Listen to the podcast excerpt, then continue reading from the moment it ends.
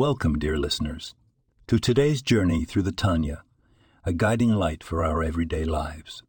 Today, let's delve into the concept of mindfulness from the Tanya's perspective as we explore chapter forty-one.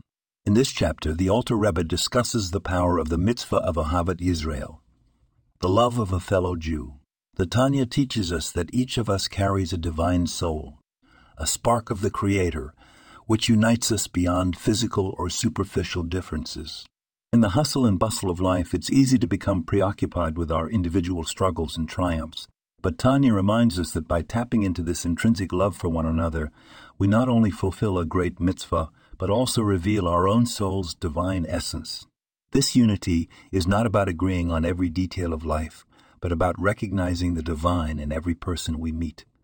When we look at our fellow with this lens, we transcend the pettiness and the fleeting nature of life's material concerns.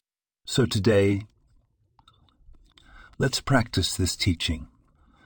Whether in line at the grocery store, in traffic, or at work, let's remember that the soul within each person is a radiant piece of the infinite. By doing so, we not only bring peace and joy into our lives, but also create a ripple effect of harmony in the world around us. Thank you for joining me on today's brief yet profound exploration of the Tanya. May the wisdom we've garnered illuminate our day and guide our interactions. This podcast was produced and sponsored by Daniel Oranoff.